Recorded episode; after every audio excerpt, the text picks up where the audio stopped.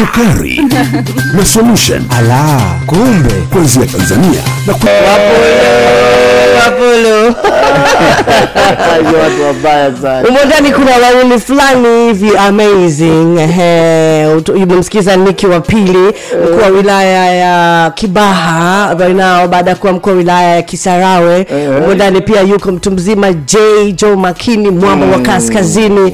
Umemsikia pia Jinako Warawara, the finest of AR, lakini pia yuko of the finest. uh, one of the finest, the finest of AR, lakini mimi naweza kumwita the finest of Africa. Muuni fulani hivi smart. hivi, of course, muuni wa level ya juu. Yuko pia uh, nani? Eh, sasa huyo ndo muuni mwenyewe Muuni mwingine Eh, tena. muuni mwingine sasa. the finest. Eh, the, the finest. maana kuna the finest alafu kuna the finest. Wimbo nilikuwa nina historia nao. Kipindi kile XXL nini unajua weusi sio kwamba sasa hivi hawako juu lakini walikuwa wako juu yani kila ngoma ambayo inatoka ya weusi imesimama pale juu. Lakini sasa hivi tangu wiki hii hapa iliyopita nikisikia hii ngoma namwona mtu fulani hivi muuni smart ameenda shule. Umenelewa ana uwezo mkubwa wa kufikiri kiakili. Umenelewa namuona huyo hapo. Muhuni. eh, muhuni yani muhuni fulani smart amazing. ngoma wakati unakwenda huko nikukumbushe niliona yule comedian nani yule wa wapi? Comedian ambaye alikuja akahamia marekani. Wa arusha. Nadhani tulimtumia hata fiesta tulikuwa naye jina yake imetoka yuko chooni. Yuko pia kwenye hii ngoma uh, kwenye kwenye Ah, ah. kwenye video. Kwenye video yule mse beneficial. Mr Beneficial. beneficial. Beneficial niliona aliwakusanya kundi la watu marekani. Akatoka tamu sana. Anawajaza ujinga.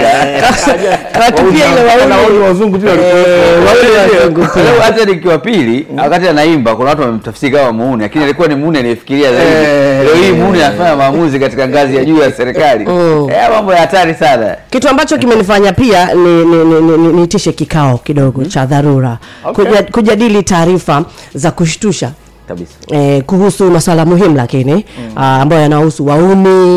Mm. umenelewa wauni sio wauni wauni ah, wauni ambao wameona fursa na wakaitumia. Wauni wenye tija naweza nikasema.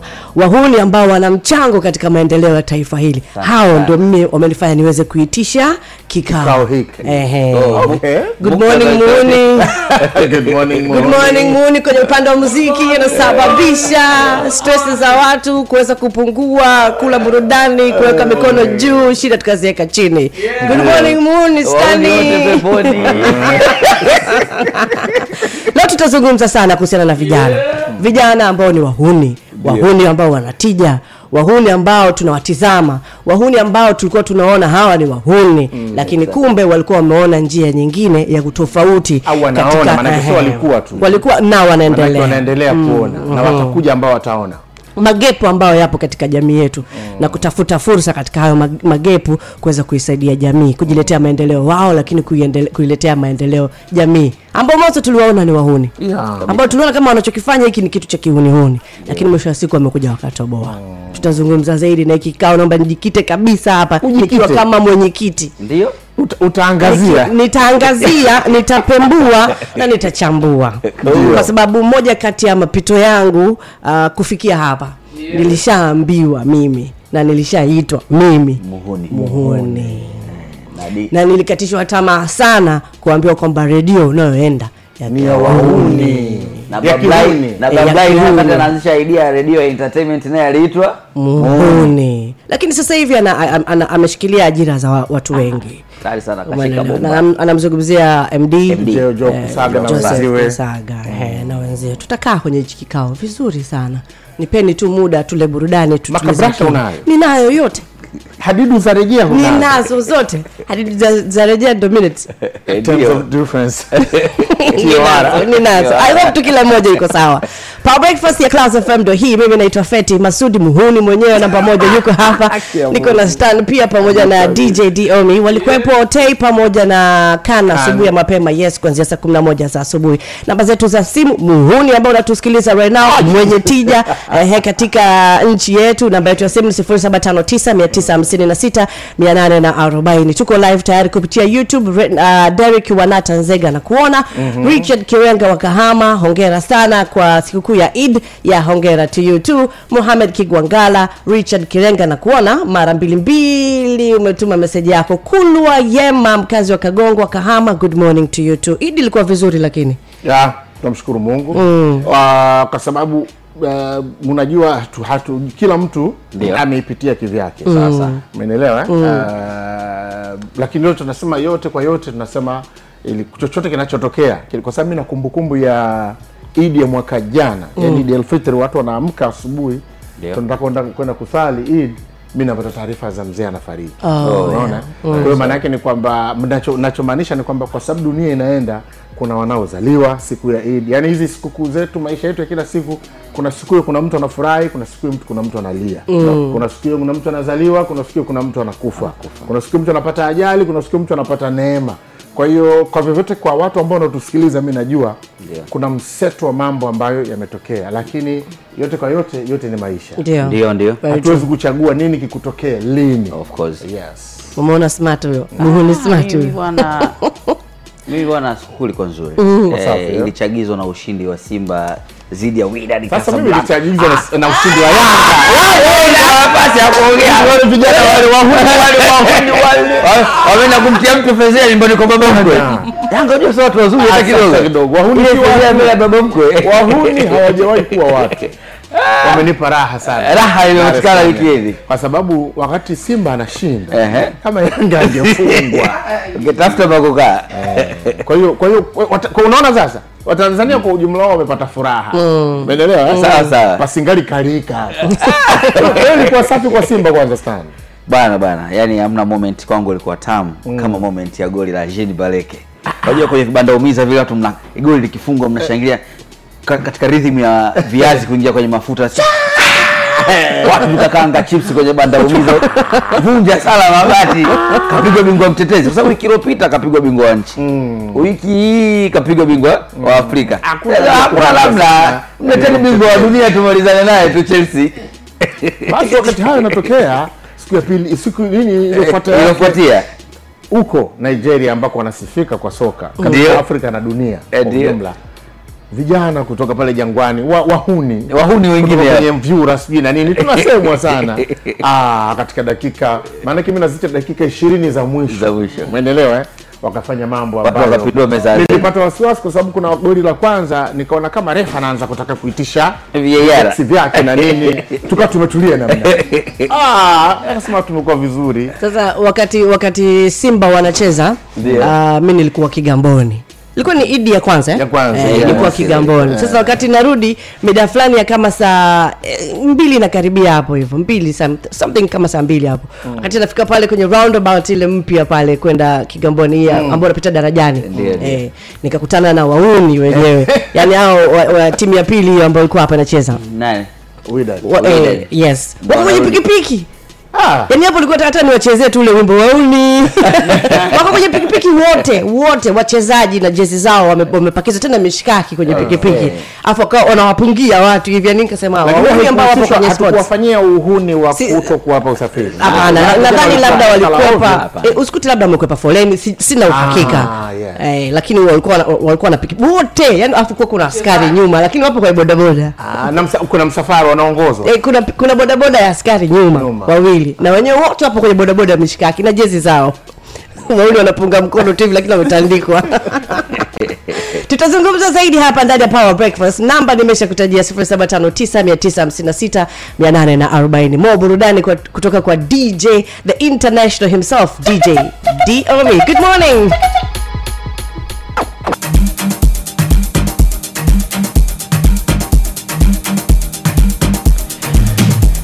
kampeni ya jiungishe na imbeju kutoka crdb bank foundation bado inaendelea. Na nikwambie tu imbeju inatu, inatoa fursa ya uwezeshaji kupitia mafunzo ushauri pamoja na mitaji wezeshi kwa ajili ya uh, kukuza na kuendeleza biashara yako wiki uko sawa eh? Eh, lakini Jumamosi sikutendewa haki na ndugu zangu wote wa humu ndani kwa kweli.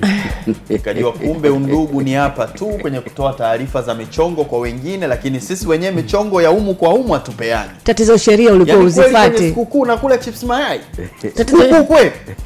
sheria ulikuwa uzifati hapo sasa sina la kukwambia lolote lile wakati sisi tunafunga mwezi mtukufu wa Ramadhani, wewe ulikuwepo hapa unafanya mambo yako Sikuwa na nani mimi hapana na support kabisa hapana ungekuwa una support sisi wenyewe tungekuonesha sapoti kwa hiyo pole kama ulikula chips nenyewe nayo ni chakula Haina shida. Eh, ile pale pia ni chakula watu wamekufanyia uhuni humu ndani yaani si masudi si mimi si mwamvua si kanu basi tateta tasitani hamna hata mmoja Yaani nakwambiaje disemba sio mbali. siku nyingine wezama tu we shuka tu. Naibuka tu. njodi alafu unaji- unajifanya unakuja kuzungumzia ishu ya uchumi Ovesi vibaya Kuanzia saa tano tano sita uchumi saba uchumi nane uchumi. Eh, mwisho ataleta tu chakula mezani. Akiwepo pale pale.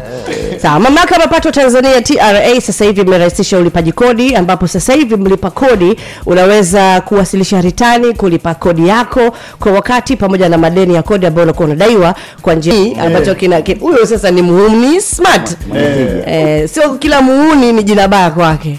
Eh, kuna wengine wahuni ambao wameonyesha njia kwa wahuni wengine wakapita sehemu ambazo wao wamekatiza. Nitakuja kuwapa hadithi moja ya muhuni mmoja smart. Mi naomba tu feti nitengenezee mazingira. Ya kuja kuwe kutoa hiyo story. Nataka niwape hadithi ya muhuni mmoja smart. Maana- tunapozungumzia wahuni smart tu na tuelewane vizuri na ndio maana mwenyekiti ameitisha hichi kikao. Mm. Uh, tangu ameanza mazungumzo amesema leo anatamani sana aweze kujua. Ndio. Of course tutawazungumzia wahuni kama unavyosema ambao wamefanya mambo. Na wanaendelea kufanya mambo na wataendelea kufanya Yes. mambo. Kwa hiyo nafikiri mwenyekiti atakaporidhia mwenyewe Ndio. eh, chairperson ikimpendeza. Ah, itanipendeza. Yani leo sina namna. Imekupendeza? Imesha kabisa imeshanipendeza. Lakini nimeona labda tuwasikilize kwanza vijana wengine. Maanake wewe ni mmoja kati ya vijana wahuni najua ambao ni smart. Na mimi pia kijana. Ehe, we pia ni kijana. Usilemanga sema wewe ni mhuni namba moja. Hapana bwana. Mimi sio kijana. Huyu ki- huyu kijana kwa vipi wewe? mzee muhuni smart. Wewe ni mzee buli sana MMS mzee muhuni smart MMS Hebu tuangalie leo sina namna Tu- tuangalie baadhi ya vijana ambao ni wahuni smart kiukweli. Uh, wa kitanzania ambao baada ya kuona gap fulani kwa wao kwenye jamii. Waliwaza njia tofauti ambao wao wameiona ya kusaidia jamii kwa kubuni na kurahisisha baadhi ya mambo ambayo sisi tunaita uhuni wenye tija. Ehe, ulisema nini? Wauni wote wapi? Wote peponi huyo anaitwa ramadhan muhamed ambaye alipata idea ya kutengeneza mfumo wa kuzuia madhara yanayotokana na matumizi ya gesi wow. Hii idea aliipata baada ya kushuhudia moja kati ya matukio ya moto ambayo ilisababishwa na kulipuka kwa gesi ambayo ilisababisha vifo vya familia moja. Tumsikilize muhuni smart.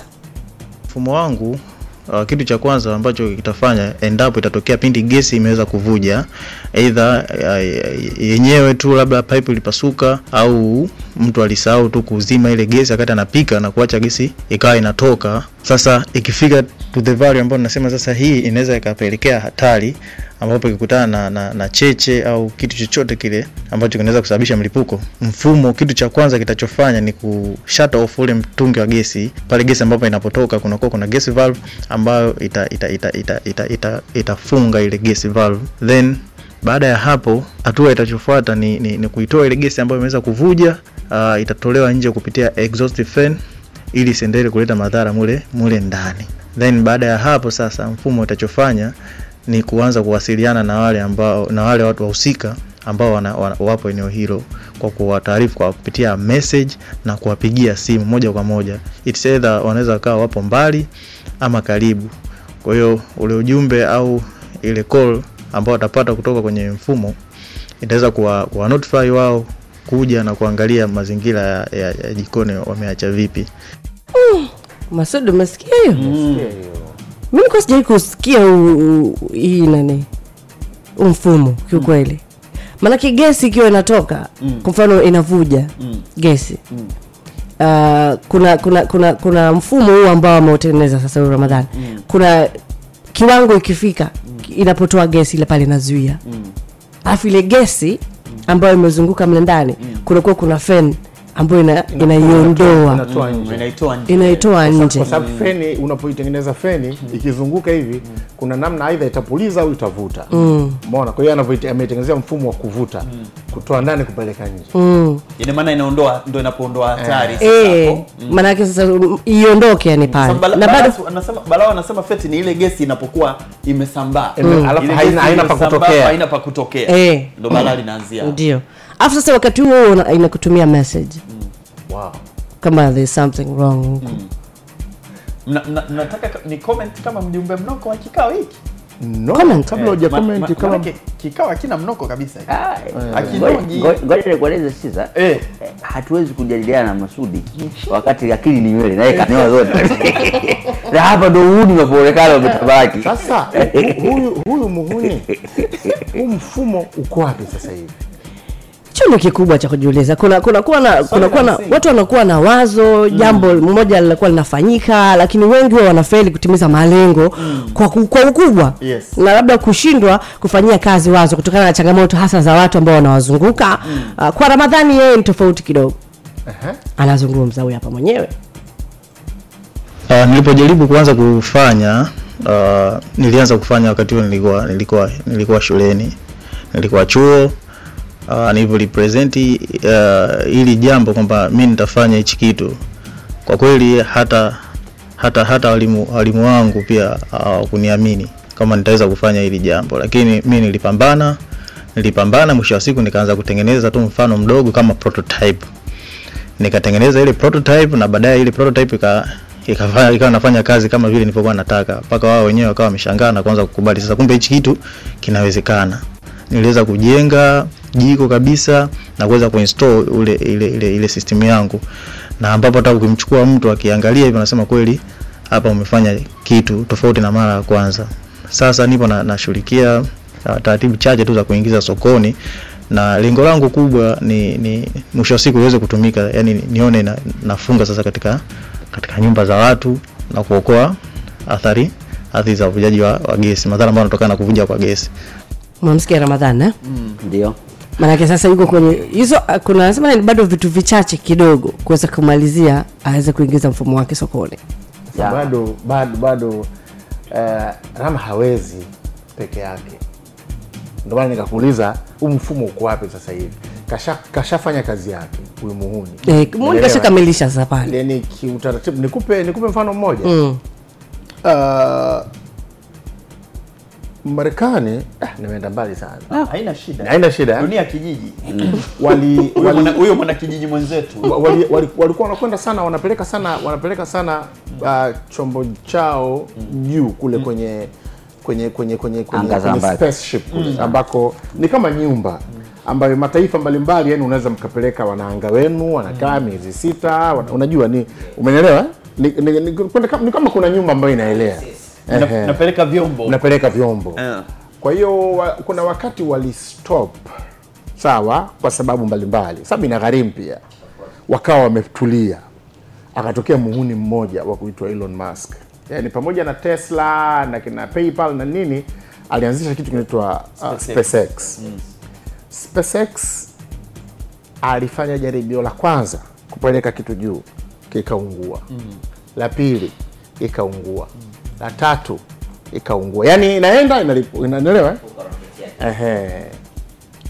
ilipofika ya nne nadhani au ya tano ikafanikiwa yaani wakati anafanikiwa inafika anapigiwa simu hapo hapo na serikali ya marekani inamwambia tunakupa contract ile dola bilioni moja. Ndio uchukue ndio mzigo uchukue mzigo Ufanye kazi. Yes. maana yake ndio hapo unaposema kwamba yani ramadhani anatakiwa adakwe hapo. Mm, anabebewa wapi? anabebwe he mm. kwa sababu ni mfumo ambao unahusisha gharama ili aweze kufanya sasa kwa ajili ya mas umeelewa? Yani yeye mwenyewe kwa mwenyewe atamfungia jirani yake pale atakwenda hataona. Umeelewa eh? Yes. na hatofahamika itaishia. Unajua kp nataka nikuulize swali moja fikirishi. Tunapozungumzia kumdaka ramadhani au kumdaka muuni mwingine yoyote mwenye tija ambaye anafanya kitu.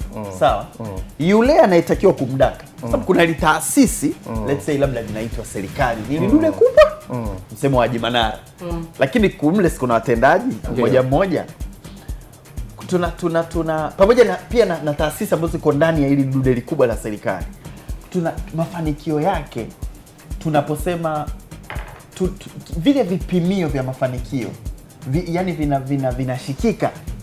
Vipimio vya, vipimio vya mafanikio vya, vya wahuni au wadakaji? Wadakaji.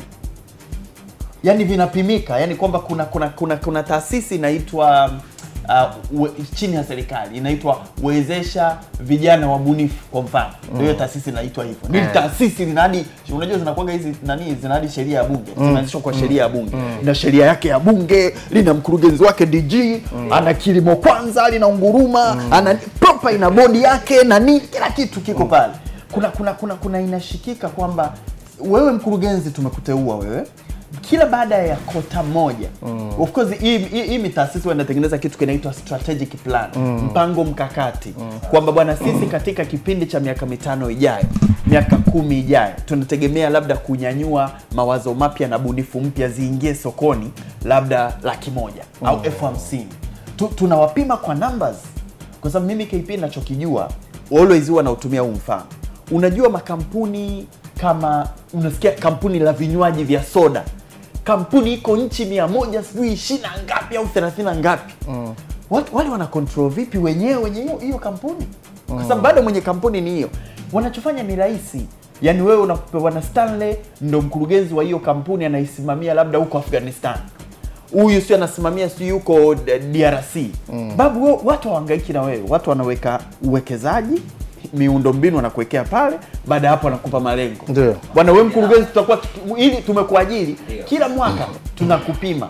Sisi mauzo yetu kwenye soko lako la nchi ya tanzania ama drc ama afghanistan kwa mwaka tutakuwa tunauza chupa za soda laki moja.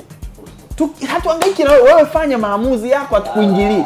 Mwisho wa mwaka tukija umeuza soda laki moja?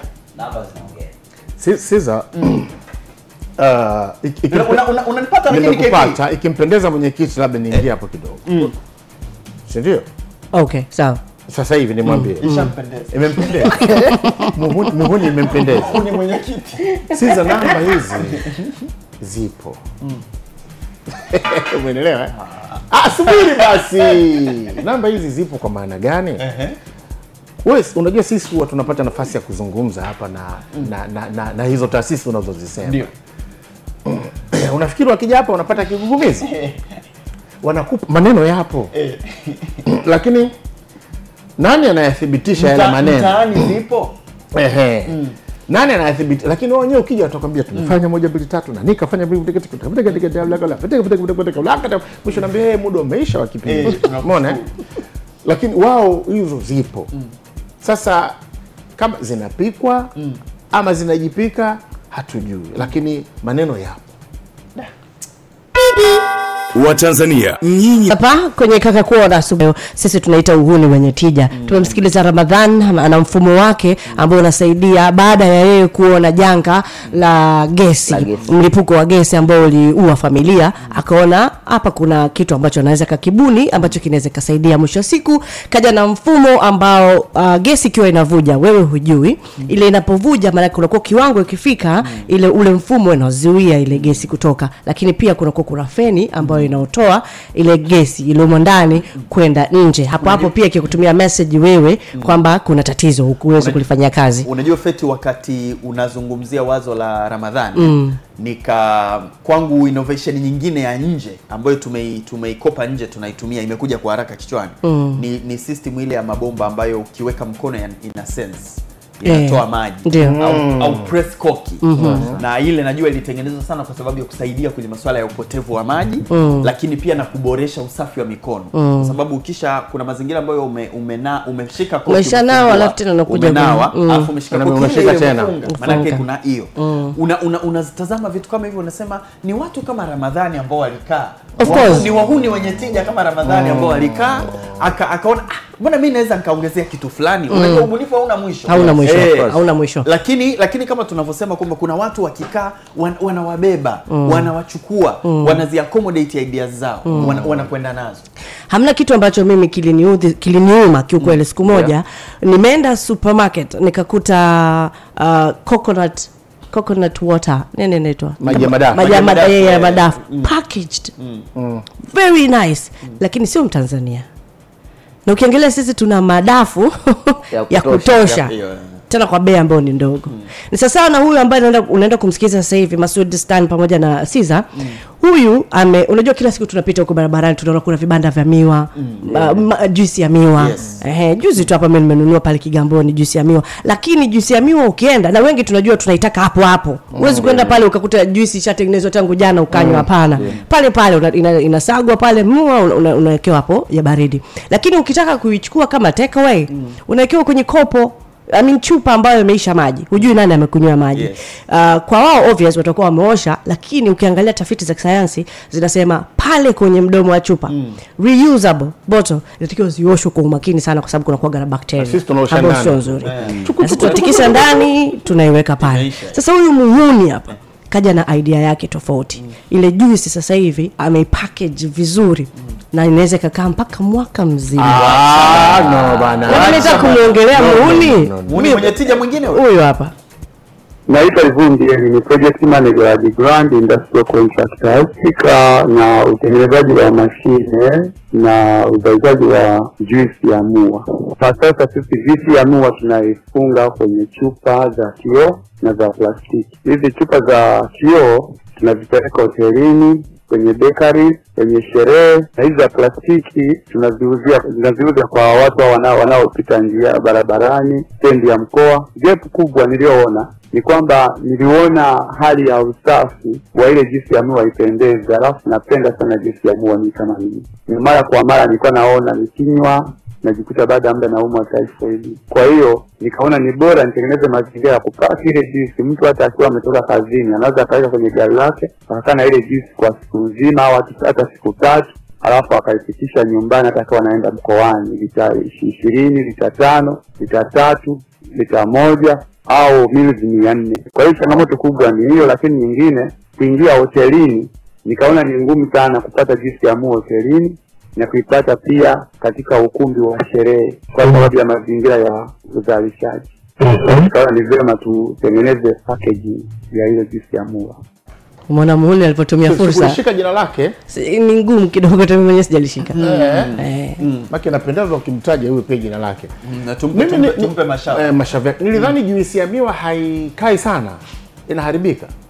Manake sasa kuna process ambayo inapita ambayo anatumia yeye. eh? atakuwa kaja na ingredients. Eh, kaja na ingredients ambayo kwa sababu yeye hatengenezi tu chupa kibebeo si ndio? Ah, ni kwamba ile juice ya mua wao wenyewe pia kuna kitu wanafanya. Au inawezekana kama preservative. Preservatives, inawezekana zinaona- preservatives, eh, yes. preservatives, eh. Ya- sahihi, ya isi- isiharibike. eh. Feti nadhani kwa faida ya mdau ambaye labda tuseme sasa hivi ndo anatujoin ndio eh? Kwa nini- nini anatujoin sasa hivi? alikuwa wapi kwa nini ni wiki ya wahuni? Si ndio hivyo eh?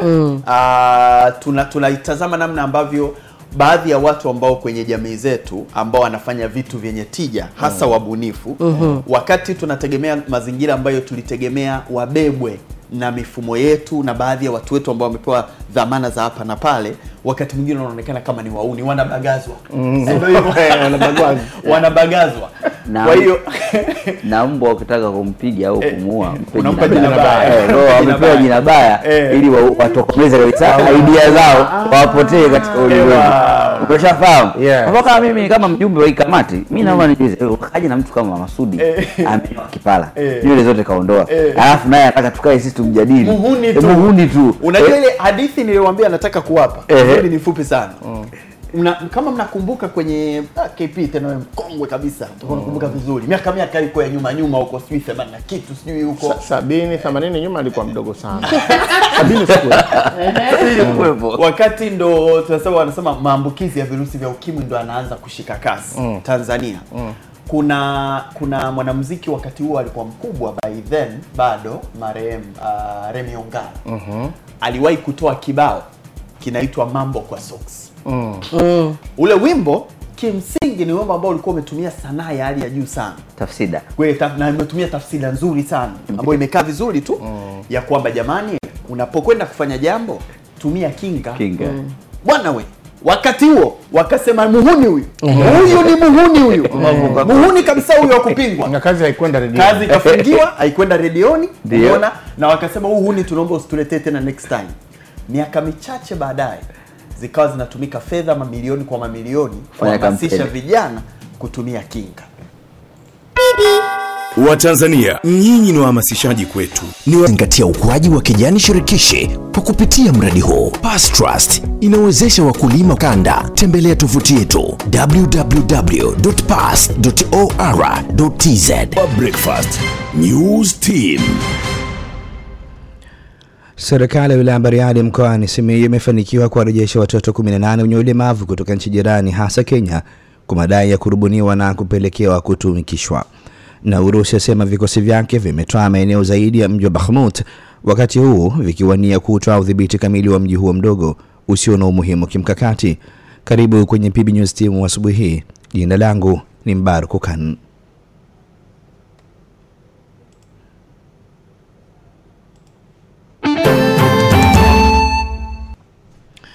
Serikali ya Bariadi mkoani Simiyu imefanikiwa kuwarejesha watoto 18 ambao wenye ulemavu kutoka nchi za jirani hasa Kenya kwa madai ya kurubuniwa na kupelekwa na kuanza kutumikishwa kwa shughuli mbalimbali ikiwamo kutumikishwa kuwaombaomba mitaani kwa ajili ya kujipatia kipato ikiwa ni kinyume na haki za binadamu. Taarifa hika Raimani kutoka mkoani Simiyu inafafanua zaidi. Watoto wenye ulemavu ambao walichukuliwa na kurubuniwa ili kwenda kutumikishwa kwenye kazi za kuwa omba-omba nchini Kenya wamerudishwa, ambapo mkuu wa wilaya Bariadi Simon Simalenga amekemea vitendo hivyo. Sitaki kusikia kuna mwananchi yeyote mwenye ulemavu anatoka Tanzania anarubuniwa kwa namna yoyote kupelekwa nje ya Tanzania kwenda kufanya kazi ya kuomba. Sitaki kusikia mzazi anatoa mtoto wake kwa namna yoyote anaenda nje ya nchi hii kwenda kuomba, sababu unajua wanatolewa hapa, wengine wanarubuniwa, wanapewa fedha wazazi, wanawatoa watoto kwa madai kwamba wanaenda kusaidiwa, lakini wakifika Kenya au nchi zingine, kuna mambo mawili yanayoenda kufanyika. Jambo la kwanza, wanatumikishwa kazi za uombaji. Anatoka mtu yeye na anatoka na mtu ambaye anamweka kwenye baisikeli kama hivi kwa ajili ya kwenda kuomba. Katika hatua nyingine, Simalenga amefanikiwa kumsaidia kitimwendo Bi Esther Paulo, mkazi wa kijiji cha Dutwa wilayani humo, ambaye aliwahi kwenda nje ya nchi na kutumikishwa, huku akiwataka watu wenye tabia hizo kuacha, kwani serikali inaendelea na ufuatiliaji wa swala hilo. Sasa tumeweza kufanikiwa kuwarudisha hao watu watoto kumi na nane kama ambavyo iliripotiwa, lakini tusingependa kusikia tena mama kama huyu. Ma, mama nao umeshawahi kwenda Kenya, uongo? Hey. Ulishawahi kwenda? ndio. Sasa usiende tena. Mheshimiwa Rais Dr. Samia Suluhu Hassan amewatengenezea utaratibu mzuri sana kupitia wizara ile ya ofisi ya waziri mkuu, hasa watu wenye kundi la, la watu wenye ulemavu kama wewe. Haya, mimi nakutakia kila la heri. Barikiwe sana baba. Esther Paulo ni mama mlemavu ambaye aliwahi kwenda nje ya nchi na kufanya kazi za kuwa ombaomba, ambaye anaeleza hali ilivyokuwa huku akiishukuru serikali kwa namna ambavyo imeweza kumsaidia. Hali ya huko sasa hivi ni ngumu, kwanza hela zenyewe zimekuwa za shida, alafu watu wamekuwa wengi, alafu kama wengine wanaopelekwa ndio wanakaa huko kwa shida, wanazulumiwa, mara wanapewa, wanazulumiwa hela zingine, zingine wanapata. Hasa watu wengi wanakufa ovyo sababu ya kukosa nini uangalizi. Maana ukiacha kwenda kazi, malazimishwa kila siku kwenda kazini. Sasa kuna wakati mwingine mtu anaenda ni mgonjwa, wengine nafia huko huko barabarani. Sasa kule kupelekwa ndio kwa shida. Afadhali mimi nilikuwa naenda kwa kwenda mimi mwenyewe najifanyia kazi kwa muda ninaotaka mimi mwenyewe natoka, lakini wanaopelekwa wanatoka saa kumi ya usiku mpaka warudi saa moja. Ukirudi mapema unakuta kuhojiwa, wengine hata kupigwa walikuwa wanapigwa. Sasa wana hali ngumu sana. Kwa upande wangu mimi naishukuru sana serikali kwa sababu mfano sasa hivi mama waga anaenda na pale kanisani, na kuna, kuna kipindi aliwahi kupewa basikeli kule Kenya, mimi ndo waga na nampeleka kanisani, lakini kwa sasa hivi ilikuwa imeharibika. Kwa hiyo kwa kipindi hiki mimi nashukuru sana mkuu wa wilaya kwa kuwa amemsaidia. Shughuli zingine zitafanyika, tutakuwa tunampeleka hata kanisani. Asante sana Haika Reiman kutoka Songwe kwa undani wa taarifa hiyo. Matumizi mabaya ya sheria, uelewa mdogo na mila potofu ni baadhi ya sababu zinazopelekea uwapo uharibifu mkubwa wa mazingira katika maeneo mbalimbali ya wilaya ya Kibondo mkoani Kigoma. Hayo yamesemwa na mkuu wa wilaya ya Kibondo Agrey Magwaza alipokuwa katika zoezi la upandaji miti katika vyanzo vya maji kwa lengo la kutunza mazingira, ambapo amesema wapo wananchi ambao wamekuwa wakifanya makusudi kuchoma moto misitu na kuendesha shughuli za kibinadamu maeneo yasiyokubalika.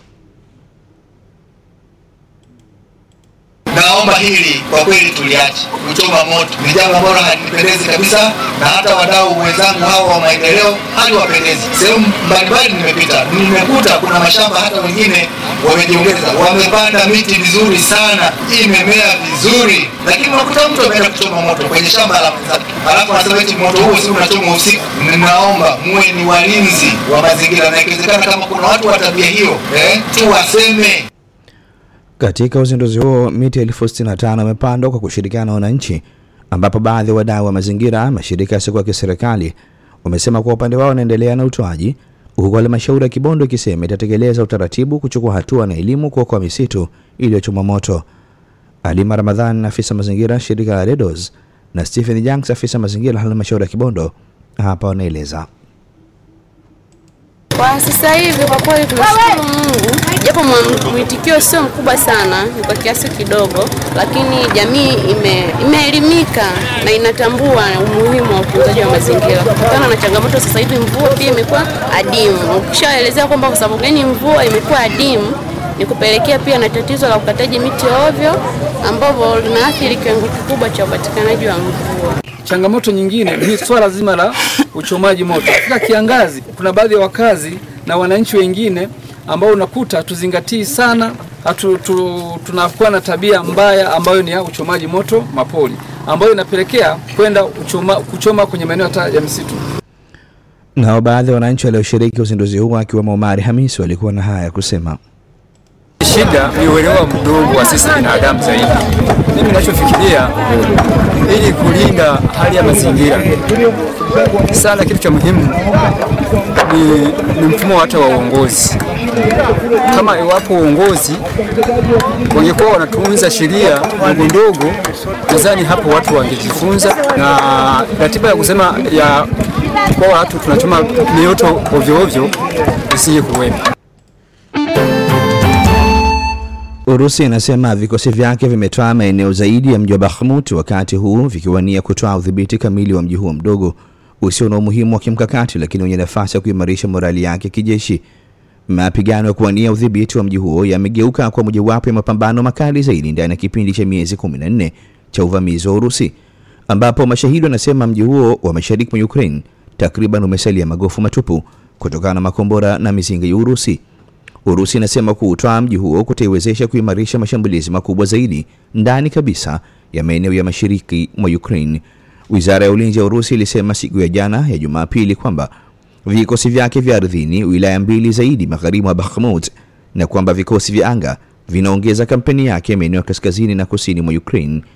Yegnei Prigovig, mkuu wa kikosi cha kampuni ya kijeshi ya Wagner ambacho kinaongoza mashambulizi hayo, amesema kwamba vikosi vyake vinadhibiti asilimia 80 ya Bakhmut, ingawa mara kadhaa Kiev imekuwa ikikanusha madai kwamba vikosi vyake vinajipanga kujiondoa kwenye mji huo.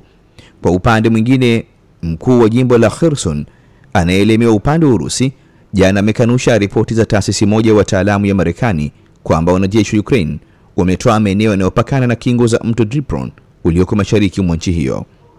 Na hii ndiyo tamati na mwisho wa PB News Team asubuhi hii. Kwa niaba ya chumba cha habari Clouds, mimi ni Mbaruku Khan. Endelea kusikiliza Power Breakfast. Okay. ni mwenyewe namba moja wa mtaani. Takuwa naye hapa. Achendio ndio Mgawe 2020 kupitia kwenye YouTube. Anasema good morning PB. Da anasema leo topic ni ya kibabe, kama mkiweza anzisheni inventors uh, talk show, maana underground inventors wapo wengi. Sana. Mm. Mara- la wazi. eh, wakati tunazungumza kuhusiana na jamaa ambaye yeye ameongezea thamani pale ambapo palikuwa pameanzishwa kuhusiana na juisi ya miwa yeye pia uh, ana changamoto ambazo amezipitia na kuna ya kujifunza Okay. kutokana na kile ambacho amekipitia. Tutamruhusu deka moja tu azungumze alafu tutapata burudani of course kutoka kwa dj diomi changamoto kubwa kwamba wengine wanasema sisi tumezoea ile hii hii hii hizi za viwandani hapana basi. Kwa kiasi kidogo kuna watu ambao wamejitokeza wakawa wanasema haiwezekani juisi amua kukaa zaidi ya wiki nzima. Lakini hii unaweza ukaifanya ikakaa miezi mitatu unaweza ukaifanya ikakaa miaka miwili. Kwa hiyo na sisi tunatenga hii juisi na wadudu na wadudu wadudu hao wadogo wanayo haribu chakula. Microorganisms bacteria. Maana gani? Tuna pasteurize ile juice tunaipitisha kwenye joto alafu baada ya hapo tunaifungashia kwenye kifungashio. Kwa hiyo wadudu hawawezi kuingia alafu wale waliokuwepo wameshauliwa. Pia tuna standardize tunaistabilize kuongeza preservative ili iweze kukaa miaka miwili. Mwanzoni tulianza tunazalisha lita hamsini kwa siku, baada ya hapo tukawa tunazalisha lita mia nne kwa siku, tulipanua na sasa tuna mpango wa kupanua kuzalisha lita elfu tatu kwa siku. Kwa hiyo sasa tuko kwenye upanuzi wa lita elfu tatu kwa siku. Pasteurization kuua wadudu the first ndicho ambacho kimefanyika Mhm.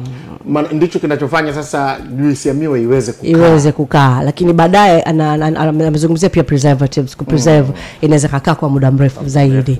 Unajua hata ukiona maziwa ukiona yale kupasteurized maanake pia ukiyafungua hayatakaa muda mrefu. Mhm. ukishafungua. Lakini eh, kabla ya kufungua yanaweza kakaa kwa muda yakiwa nje bila kuwepo kwenye fridge. kwenye fridge yes Mhm. process ya kwanza ni hiyo pasteurization lakini ili akae muda mrefu ni lazima pia uweke preservatives iweze kupreserve nafikiri tutahitaji kujua zaidi nafikiri tuta, tutaendelea ku, kuongea nao hawa Mm. hata hata siku nyingine tuweze kujua wamesha wameshaweka tayari ni brandi hiyo ina, inafahamika wamesha Kwamba iko sokoni. Maana wamesema sasa hivi kwa siku lita 50 Mm. walianza na lita Walianza hamsini. lita hamsini. Eh, wanatarajia kuenda tatu maanake kama una produce 500 maana ipo sokoni yani, yani katika katika juisi ambazo mimi nazipenda na naamini zina wateja wengi sana. Ni juisi ya very true. Na moja ya juisi ambazo kwa watu wenye homa ya manjano Eh, ni dawa zinawasaidia sana ya juisi ya miwa. Kwa hiyo unaona kinachomisi hapo ni brandi. Mm. kwamba iongezeke nguvu kubwa na nguvu kubwa hiyo ionyeshe kwamba kwa wale vijana wote waliojiajiri na, kwenye na masoko na kilichomisi stendi. na kilichomisi ni hicho kwamba ukitaka juisi ya mua maanake ni kwamba lazima uende sehemu ambayo inakamuliwa. Inakamuliwa. Mhm. pengine haupiti mazingira hayo. Ndio. lakini kumbe sasa kwa hicho kinachofanyika hiyo innovation iliyofanyika hapo maanake ni kwamba utaipata sasa kwenye supermarket. Of course. Utaipata madukani. Of course, of course. muhuni huyu Power Breakfast. na wakishua watigo tunajuana. Tunaendelea kukuletea. Kwako na friji nyeupe. Ah, bado sasa zile pale hazina nyeupe? Zile hazina Ah, nyeupe. Zile zimeka kama silver za miaka miwili friji za kishua, wote wanakuja kishua hivi. lakini ngoja kama ni hivyo mafundi rangi si wapo huyu hapa ni bonge.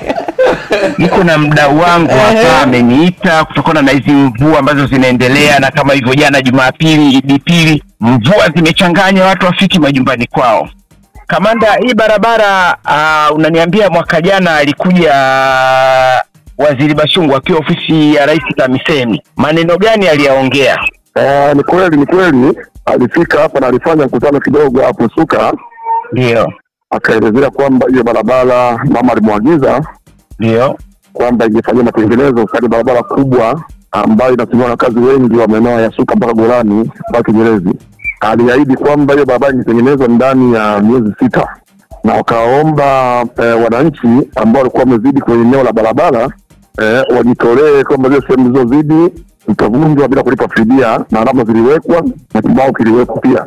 Lakini tunashangaa mpaka mwezi huu eh, mpaka hivi mvua za leo tunavyoongea ulipofika, na umeona hali yenyewe ilivyo. Kwa kweli ni hatari kubwa, barabara mpaka leo haijafanyia matengenezo, ila kuna kipande cha kuanzia hapa Burula darajani daraja la la Kikwete kimewekwa zege kwenda mpaka msikitini, lakini eneo korofu sana ambayo linaanzia hapa darajani kwenda mpaka Suka penyewe ni hatarishi kubwa mno mno mno mno mno. unakumbuka mwaka jana waziri bashungu alikuja mwezi wa ngapi Sina kumbukumbu sahihi, lakini nafikiria ilikuwa kwenye mwezi wa tatu kama sikosea, wa pili hapo. Ah, na sasa hivi hivi hapa kutoka hapa golani mpaka labda kule juu kabisa nauli mnalipa shilingi ngapi pikipiki Kwa hali ya ilivyo saizi ya mvua, pikipiki zinakwenda mpaka elfu mbili mia tano eh, kabla ya hapo ilikuwa ni elfu moja Barabara imekuwa ni mbaya zaidi, na tunakoelekea nafikiria hata bodaboda wenyewe wataogopa, kuna maeneo hatarishi ambao hawezi kufika. Ah, sasa hivi kile kibao pale barabarani kishang'olewa pia eh, ambacho kwa kinaelezea kwamba mkandarasi ni nani na kazi itaanza kimeng'olewa pia. ya kilingo kisha kushaondolewa kwa sababu kiliwekwa kibao na iliwekwa lami ya samples. Sielewi kwamba walikuwa wameweka kumzuga waziri au nini, lakini iliwekwa lami. Tulikuwa na matumaini kwamba labda kazi ndio ilikuwa inaanzia hapo, lakini baadaye lami yenyewe ilibanduka na hiyo kibao kiliondolewa. Lakini kilichonifanya nifike hapa leo maeneo ya Suka Golani ni kwa sababu waziri uh, Bashungwa alikuja hapa akiwa katika ofisi ya Rais TAMISEMI na aliahidi kwamba mama, wewe ndio umempa message bwana Bashungwa kwamba aje aone eneo hili ambalo barabara ikitengenezwa ikinyosha inakwenda kutokea kama kwa mheshimiwa Bonakaluu ambayo inakuwa jimbo la Segerea kule. Na leo mimi nimerudi tena hapa na mdau kama alivyotuma message kwako mama, kwa sababu tunajua mama bado uko kazini na kazi inaendelea. Huu ndio ujumbe wetu leo kwako, na mvua hizi zinazoendelea kunyesha. Kwa leo mimi sina stori nyingi sana, baada ya kula Idi na tukiwa tunaendelea na sita. Mi nimalize tu kwa kusema hivi, bila udongo wa mfinyanzi vyungu tungepata wapi? Labda tuko na mgeni uh, mkurugenzi mtendaji kutoka mwananchi communications uh, bakari machumu tuko naye hapa kuna mm. jambo kubwa nimekuambia hapo mwanzo naye atalizungumzia zaidi kiundani kuhusiana na biashara ndogo ndogo ya kati pamoja na kubwa mm. msmes Ehe, kuna jambo kubwa. SMEs. Mm, SMEs. Small and medium enterprises. Hii- hii- hii M ya kwanza nini? Micro. Micro. Ah. Unajua kuna micro na kuna macro. Macro, yeah. Macro ni kubwa. Kubwa. Micro ni ndogo. Ni ndogo. ndogo kabisa. Micro maana yake ina MI ile ina MA. Yes. Okay. Kwa hiyo tu, tu, tu, sasa kwenye micro na small ni vitu viwili tofauti. Micro nafikiri ni mwanzo kabisa. mwanzo kabisa. Changa kabisa. Huku kwa wahuni. Small- Ah, sio huko. Sina uhakika sana na hilo kama Sina uhakika na hiyo. Kama na wauni na hiyo. Ah, kwa, kwa hiyo kwa, kwa miaka mingi tunaposikia SMEs small and medium enterprises tulikuwa tunadhani wadogo wa, wa wanaingia kwenye small. Lakini kweli kwa sababu wakati fulani uh, mwananchi communications mlikuwa mnafanya zile top 100 Mid-size mid- mid-size. na, na small neno small ilikuwepo. ile ile mwananchi I mean the citizen Aha, the citi- uh -huh. top 100 Aha.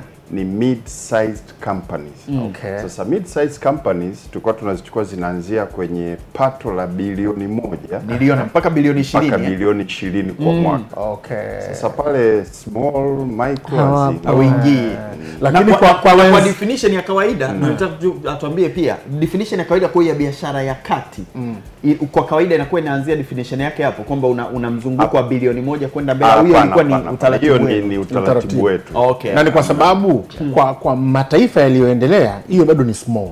Hiyo bado ni small. Ya- hiyo pato la bilioni moja. Bilioni moja. Bilioni moja shilingi si ndio? Maana unazungumzia dola laki nne. Yeah. na kitu na kitu bado ni yani ni small yeah. kwa wenzetu kule. Lakini kwa level yetu sisi tayari inakuwa kwenye kwenye, kwenye mid size Yeah. hii ambayo mnaifanya sasa hivi hii ni ni ya kwanza? Hii ni ya kwanza na kwa nini tunaifanya? E, tumeangalia kwamba wakati wa corona tulisimama kidogo kufanya ile top 100. Mhm. Sasa katika kipindi hiki e, tumeona ameingia Rais Mama Samia Mm. na tunasikia lugha ya kufungua milango. Mhm. Sasa milango inafunguliwa kwa wingi, maanake inakuza ile sekta kubwa ya uchumi Mm. makampuni makubwa, uwekezaji mkubwa. yeah. Alafu huku chini kuna wale ambao wako kwenye sekta isiyo rasmi, ndio hao informal sector, micro na nini, Mm. wako wengi sana. Sasa Tanzania tuna gap hapa katikati, kati ya juu na chini Mm. hapa kama ni nyinyi wapenzi wa mpira, unajua kabisa timu ina defense na washambuliaji. Mm. Ukikosa midfield kion, kiungo pale Mm. timu haiendi vizuri. Yes. Kwa hiyo kwa tafiti nyingi zilizofanywa inaonekana uchumi wetu unakuwa unaendeshwa na makampuni makubwa. Okay. Alafu kuna makampuni madogo madogo, wafanyabiashara wengi, Wengi. wako huko chini Mm. wako kwenye informal sector. Hawa biashara kubwa hizi zinataka zifanye kazi kwenye ile local content supply chain, zifanye kazi na watu ambao wako rasmi. Mm. Nikikuletea kazi uniletee malipo yanayoeleweka Mhm. kwa sababu mimi nina reputation ya kulinda Mm. kwa hiyo sasa hii gap ndio tunayotaka kuona kwamba tunawezaje kuleta mjadala nchini wa kuwezesha hawa wadogo walio wengi ambao wako zaidi ya wanachangia kama zaidi ya asilimia tisini ya kazi ndogo ndogo hizo watu Mm. wanazopata wanaingiaje kwenye mfumo mkubwa wa uchumi. Kwa mjadala huo ndio umetufanya tulete hii kongamano ambayo itakuwa ni mjadala wa ajenda mbalimbali ambazo zina uh, wasumbua wafanyabiashara unapoanza eh, mitaji upate wapi, namna gani uwe rasmi eh, usikimbie kodi kwamba niki, niki, nikiwa ya huyo na hiyo compliance. Kwa tunachoangalia ni jinsi gani tuje mezani tujadili, watunga sera waone matatizo ya wa, wafanyabiashara yako wapi alafu tuwe na suluhisho pamoja tukienda mbele. Kwa ni mjadala ambao unalenga zaidi kujifunza kwa pande zote mbili. Utofauti utakuwa kwenye nini? Kwa sababu unajua hicho ulichokielezea tayari kuna watu wengi wameshafanya fanya fanya fanya fanya fanya. Sasa sijui kama tunaona matokeo hayaonekani mhm. au labda tunatazama lakini hatuoni. Hii mnaifanya kwa utofauti kwa kiasi gani, na watu ambao wana wanakwenda kuhusika ni watu ambao wanaweza kuleta matokeo kwa kiasi gani? Sasa sisi tuna na umesema vizuri kwamba juhudi zinafanyika, zipo Mm. huko, zimetawanyika, lakini eh, kitu kimoja ambacho huwa kinaleta tofauti ni consistency. Consistency. tunaanza hii, hatuanzi kwamba tunafanya ni tukio tunaliweka pembeni. Mhm. Tutaanza itakuwa ni kitu endelevu Okay. na tutakuwa kwa sababu tuko kwenye media pia eh, tunatengeneza content ambayo inatuwezesha sisi kupata maeneo ya kuyazungumzia Mm. kuendelea kuwahusisha wahusika kutoa maelezo ya jinsi gani hiki kinafanyika Mm. kwa hiyo hata zinapotolewa sera na nini tutatumia fursa hiyo kuwa tunahoji au tunatoa e, mrejesho wa nini ambacho e, kimezungumzwa na tutaiunganisha sasa na top 100 kwa Mhm. sababu hawa ndio candidate wa kwenda kushiriki Mm. kwenye Yes. top 100 na top 100 ina misingi mikubwa mitatu Mm. inalenga kuchukua mafunzo kutoka eh, maeneo mengine ambayo yamefanya vizuri best practice Mm. inalenga kuangalia kuwaonyesha watu namna ambavyo unaweza ukashirikiana na taasisi za kifedha na nini nani, lakini kikubwa zaidi inalenga kuwaleta kwenye formal sector. Mm. Kwa tunaangalia ukishiriki kule uwe umekuwa na akaunti ambazo zime, e, zimekaguliwa kwa miaka mitatu mfululizo. Mhm. Tunaangalia jinsi gani unakuwa, jinsi gani unatengeneza mifumo, jinsi gani unaweka governance levels kwenye biashara ambazo ni muhimu sana. Mm. Kwa hiyo kama tunawatoa hawa huku tukawaleta hapa katikati, inamaanisha tunajenga daraja sasa ya kushirikiana na e, sekta kubwa ya uchumi. Kwa hiyo utaona kongamano hili litakuwa ni kichocheo cha kuwafanya watu watake kukua. Mm. Eh, Kwa ni, ni mkakati ambao sisi e, katika kama kauli mbiu yetu inavyosema kuwezesha taifa kama chombo cha habari, tunaangalia jinsi gani tunatoa mchango kwa taarifa, kwa sababu eneo letu ni information, ni habari. Basi jinsi gani tunatoa mchango endelevu, mjadala uwe endelevu. Sawa sawa. Siza. Mm. Una maswali? Jambo zuri. na maswali mengi tu. Mm. Wadau wanaokwenda kuhusika kwenye hili ni nini? Kwa sababu kuna wakati mwingine huwa kwa sababu mwananchi communication ni, ni, ni, ni iko kwenye uwanja wa sekta binafsi. Ndio.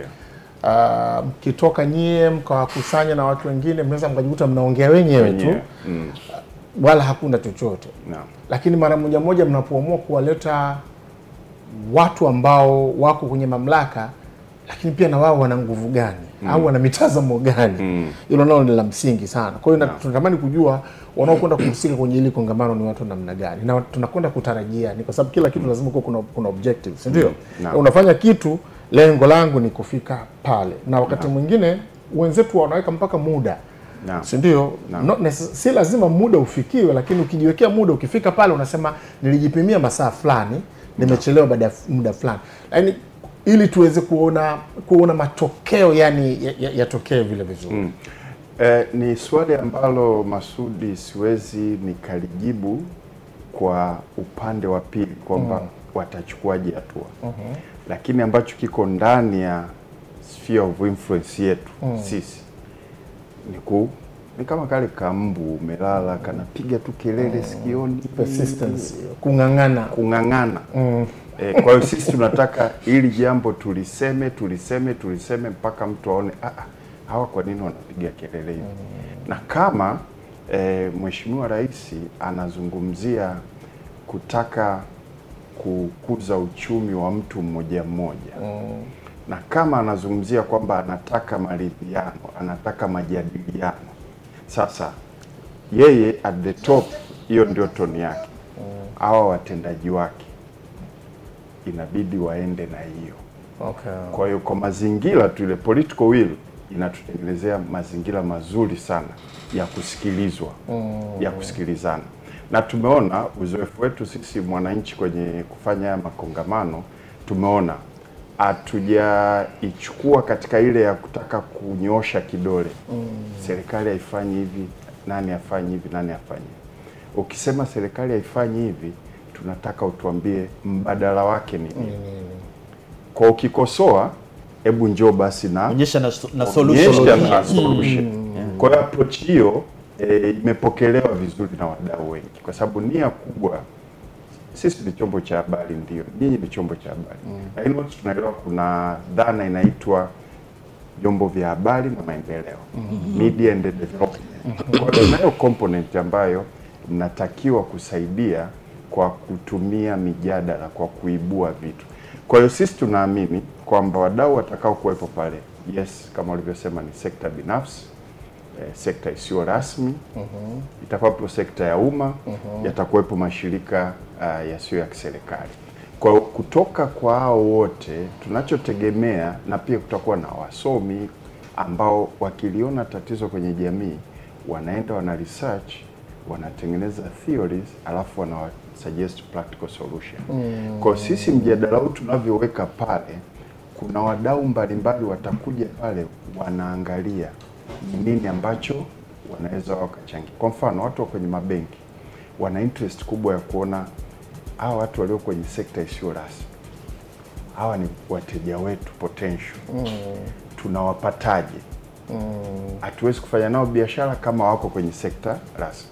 Kwa wadau ambao tunashirikiana nao mabenki wanakuja wakiwa na nia hiyo Mm. ya kukutana na watu ambao wanaweza wakaingia sasa kwenye sekta ya ya, ya, ya Wa- wa- Kwa hiyo maanake Mm. kuna fursa tofauti tofauti kutoka maeneo mbalimbali tunayoshirikiana nao. Mm. Kuna wengine wanakuja wanaona ah, hapa kunaweza tukatengeneza wateja. Mwingine anakuja nimekuja kuwasikiliza matatizo yao ni nini. Mm. Mwingine anakuja anasema zile sera tuliotengenezewa haitusaidii. Kwa hiyo kuna faida mtambuka unaweza kusema.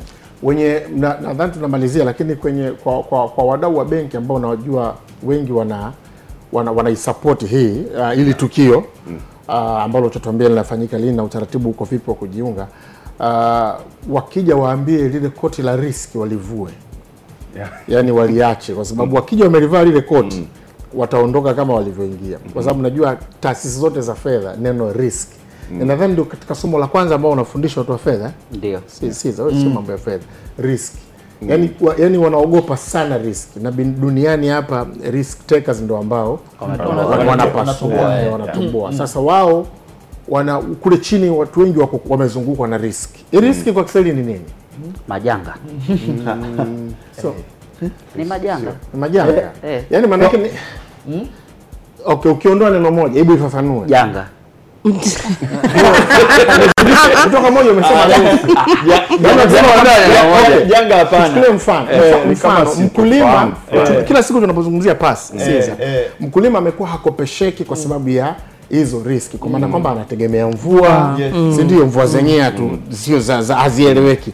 Maanake hata zikija zinaweza pia asipate zikaja nyingi zaidi. Hiyo ndio hata ndio, ndio majanga ndio yeah, yenyewe. kinyume chake sasa huku ni loss. Eh, si ndio? Eh. Mfanya biashara huyu mdogo mdogo ni kwamba kwa sababu hana elimu labda ya biashara, yani kupata kukosa kwake akueleweki mm. Yaani vitu vyake hakuna daftari ndio athari zenyewe hizo. Ndio majanga yenyewe. Ndio hatari zenyewe. Hatari. kwa hiyo unakuta taasisi za fedha zinaogopa kufanya kazi na watu wa namna hiyo kwa sasa wakija ili koti la riski ili walivua waliache kule kule maofisini kwao. Sijui kama ni kuliacha lakini ni kuja nalo alafu watafute sasa namna gani ili koti linaweza likawa jepesi. Au likavaliwa na wote. Au likavaliwa na wote. Kwa- sawa sawa, kwa sababu riski pia inaendana na mifumo iliyowekwa ya kumwezesha huyu e, mfanyabiashara mdogo mdogo asiendelee ku, kukimbia au kuumia zaidi. Ndio. lakini pia inahusisha uh, kama ni serikali regulators wameweka mazingira gani ya kurahisisha kupunguza hizi riski E, kwa mfano eh, vikundi vidogo vidogo vinaweza kukaja pamoja mkija pamoja pia pressure kati yenu. Mm. wao kidefault, sisi tunashughulika na wewe Mm. lakini usituharibia kwa kuna namna ambazo mnaweza mkalifanya likawa Okay. uh, jepesi kidogo. Sawa tunakushukuru sana bakari. Tukumbushe inafanyika lini? Inafanyika Alhamis tarehe 27 Saba. uh, Superdome Masaki. Mm eh, kuanzia- barabarani tu pale. ya kuanzia asubuhi mpaka mchana. Tutakuwa na session mbalimbali ambapo kutakuwa na topic kama sita zitakazokuwa zinajadiliwa. Na tunategemea kwamba uh, watu watashiriki kwa kufika pale Mm. au kwa kufuata kwenye mitandao. Mm. na kwa wale ambao wanataka kushiriki kwa kufika pale ambao ndio tunasisitiza zaidi Mm. e, wanaweza wakarejista. Hakuna kiingilio.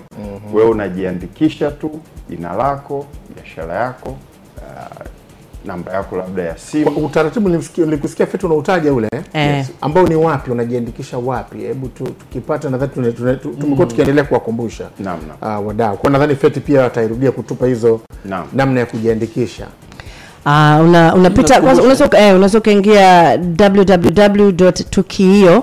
www.tukio.co.tz msmes ama unaweza ukapiga namba ya simu 0766 312 439 hiyo ni 0766 312 439 una cha kumalizia sekunde moja? Ya cha kumalizia kwanza ni kuwashukuru eh, Clouds Media kwa kuwa partners wetu. Ndio. Uh, wote tunashirikiana katika uh, Kuwafungulia watu dunia ya solution Mm. journalism. Eh, lakini hizo event journalism. Na nyinyi mnawafungulia watu dunia. Sisi tunaliwezesha taifa kwa kwa pamoja. Nafikiri mbali na kuhabarisha tunakwenda katika kuangalia jinsi gani tunawajengea uwezo watu mmoja mmoja kuweza ku, eh, kunyanyuka wenyewe eh, katika shughuli zao za kila siku tunakushukuru sana bwana, all the best naamini utatupa mrejesho asante nashukuru sana Power Breakfast. Can we skip to the good part? Bila kupepesa macho, bila kupindisha maneno, acha fukuto lako litokote. Hello. Tok- tok- Tokota. Kuhusiana na masuala ya ubunifu wako vijana wengi sana ambao ni wabunifu na wanatengeneza vitu vya ukweli. Lakini sasa hii serikali yetu kwa sasa hivi navyowaona wakienda maeneo hayo ya kutaka wawezeshwe hizo fedha zenyewe kwanza zinaporwa. Zinachukuliwa zina- hatujui zinakwenda wapi. Badala ya kuwawezesha hawa vijana ili waweze kujitoa kimaisha watoke wajiweze kujiku, waweze kujitegemea. Na sisi watanzania wa Watanzania wengine tufaidike na vifaa hivi. Serikali ipate unafuu wa kutokufata vitu hivi nje. Kuna kitu pinga tu kinaagizwa nje kwa gharama kubwa sana dola. Lakini unakuta kuna mtu hapa ndani anakitengeneza lakini hawezeshwi. Sasa kitu kwa mfano ikaenda mtu akaenda kaagiza nje serikali kaagiza nje kwa kifaa kimoja tu cha hospitali ambacho kina kosti dola mia moja. Kwa nini hicho kifaa huyu anaokitengeneza hapa ndani ambayo mtampa hata dola hamsini eh? Huoni tutakuwa tumeepusha gharama na huyu ametengeneza ame, ame ajira na pia na Watanzania fedha ikabaki ndani hapa hapa na wengine tukafaidika. Mi yangu ni hayo bana. Hebu viongozi waliopo katika hizi sekta za kuwawezesha wabunifu, hebu wa, waonyeshe mchepuo, yani wa, tuwaone hata vijana wanawezeshwa Watanzania sasa hivi. Huko Kenya wanawezeshwa, na ndio maana wakuta kuna eneo linaitwa jua kali, vijana wanatengeneza vitu kweli vya uhakika, mpaka vijiko watu wanafetua Kenya kule, lakini hapa sijaona hata. Yani ni shida, ni shida. Yangu ni haya bana, na nane nukta moja Arusha, AJM hapa. Power Breakfast. utamaliza hiyo. Tunadonoa na kudadi kwa, kwa, kwa hisani kubwa ya Vodacom. Pamoja tunaweza. Blueband inaonja kama pendo la mama. Pamoja. Haya, wakati wa kudonoa na kudadis, muhuni namba moja kwenye kudonoa na kudadis, mwenye suti yake moja maridadi ikiwa na tai ambayo ina drafti drafti, anaitwa Samsa Sali, yuko hapa kwa ajili ya kudonoa na kudadis, ambaye analetwa kwako na Vodacom Yeah. pamoja na Faidika. Yeah. Lakini kabla sijamwachia nafasi muhuni akatokota hapa. Unajua tangu asubuhi tumeanza kuzungumza, tuko katika wiki ya wahuni. Ya wahuni. Hapa kwenye Power Breakfast. Tumeanza na vijana leo ambao wameonyesha tija katika ubunifu. Mm. umenelewa fursa wanazozipata fursa wanazoziona uh, wanazifanyia kazi. Mwanzoni inawezekana kawa wanaonekana wahuni lakini wanatoboa na wanaleta maendeleo katika nchi yetu. Tumemzungumzia ramadhan muhamed ambaye yeye ame, ana mfumo wake kwenye masuala ya gesi baada ya kuona janga ambalo limetokea kuwa familia kutokana na mlipuko wa gesi mm-hmm. akaja na mfumo wake ambao unaweza kuzuia majanga kama hayo yasiweze kutokea. Kwa ku, kuwa na huo mfumo ambao unazuia utokaji wa gesi pale ambapo inakuwa inavuja lakini pia kuondoa ile gesi kuwa na mfumo wa feni ambayo inaondoa ile gesi ndani. ime- ime- -hmm. Ah, kwa sababu ikivuja maanake ni kwamba isipotolewa ile, ile gesi Chochote kikitokea, kinachohusisha cheche. swala la kiberiti tu Mm. Eh. wanasema hata taa wenyewe wataalamu Umeme. wanasema Mm. hata ukiwasha taa kuna vicheche fulani ambavyo vinatoka sasa kama gesi imekolea utashangaa simple hivi ningetaka tukuongezea kitu kimoja unajua kwenye hizi modules uh, automation Mhm. nakuta katika hiyo product yake anakuwa anakuwekea series ya sensor Mm. ya gesi alafu anakuwekea gsm module ambayo baada ya kusense gesi inavuja Mm. ina, dite, ina trigger message kwenye Ah, sim card kule Mchilimbi kule, kule, trigger. unapata Mm. alert kwamba ndani ya nyumba yangu eh. kuna gesi inavuja Mm. lakini simultaneously ile ile sensor ina trigger feni inawaka ina suck air Bro, out. umeingia sana vizuri. Na. Ah. Eh, natumia kiswahili kirahisi. Yaani- yaani unachokisema wewe- ile sensa au au natumia ile sensa. kama, kama uwezi kuwafanya Wewe, unarudi. ile sensa itahisi gesi imesambaa. Itaanzisha mawasiliano katika kipande cha simu. Kile kipande cha simu kimeshatengenezewa meseji Kipande cha simu? eh, eh, hizo ni module kihandisi tunaita module. Hiyo moduli itatuma sms kwenye simu yako kukualert the same hiyo signal itatoka itakwenda kwenye feni feni itakuwa na relay yani inawaka automatic. Kwamba itawashwa Ikipata taarifa eh, fulani. ikipata taarifa fulani inavuta hewa nje. So katika hali ya protection protection Aha. hapo tunafikia kiwango kwamba tunailinda nyumba dhidi ya moto kwa sababu mm. ukishalipuka mlipuko kama hakuna supply ya air kutoka nje maana yake gesi iliyokuwa imevuja hapa itakuwa flame ya kuaccelerate moto kuwaka. Haya sawa. Mwingine tukamwona ameongeza thamani kwenye biashara ya juisi ya miwa. Ambayo sija si- sikuwahi kufikiria. Ehe, ambayo sasa hivi juisi ya miwa sio pale uende upimiwe kwenye kopo ama kwenye, kwenye chupa ya maji ambayo imeshatumika na mtu mwingine Mhm. lakini unaweza ukaipata maanake ikiwa Unainunua. packed vizuri. Ehe, maanake ameongeza thamani. Preservatives na nini unaweza ukakaa nayo kwenye friji wiki tatu wiki nne wiki tano miezi mitatu minne unaweza ukajaza kwenye friji ameongeza thamani. Ila tunaye mwingine huyu hapa anaitwa julius mbungo ambaye yeye ni mwanzilishi wa toolbox. Kwa kiswahili unaita nini? Toolbox. Box la vifaa. Box sanduku la vifaa. Inafanyaje kazi mwenyewe? Huyu hapa akizungumza. Toolbox ni platform ya teknolojia ambayo inaunganisha mafundi pamoja na wateja mbalimbali ofisini pamoja na majumbani kwa ajili ya huduma za repair, installation and maintenance. Mafundi hawa watoka kwenye fani mbalimbali ikiwemo umeme, bomba, mbao, gardening na kadhalika na kadhalika. Ufundi wowote ambao unahusiana na, na jengo au nyumba sisi tunafanya na na tumesaini tumeingia kwenye makubaliano na, na chuo cha ufundi cha VETA kwa ajili ya pia kuwasaidia graduates wao kupata ajira pindi wanapomaliza mafunzo yao.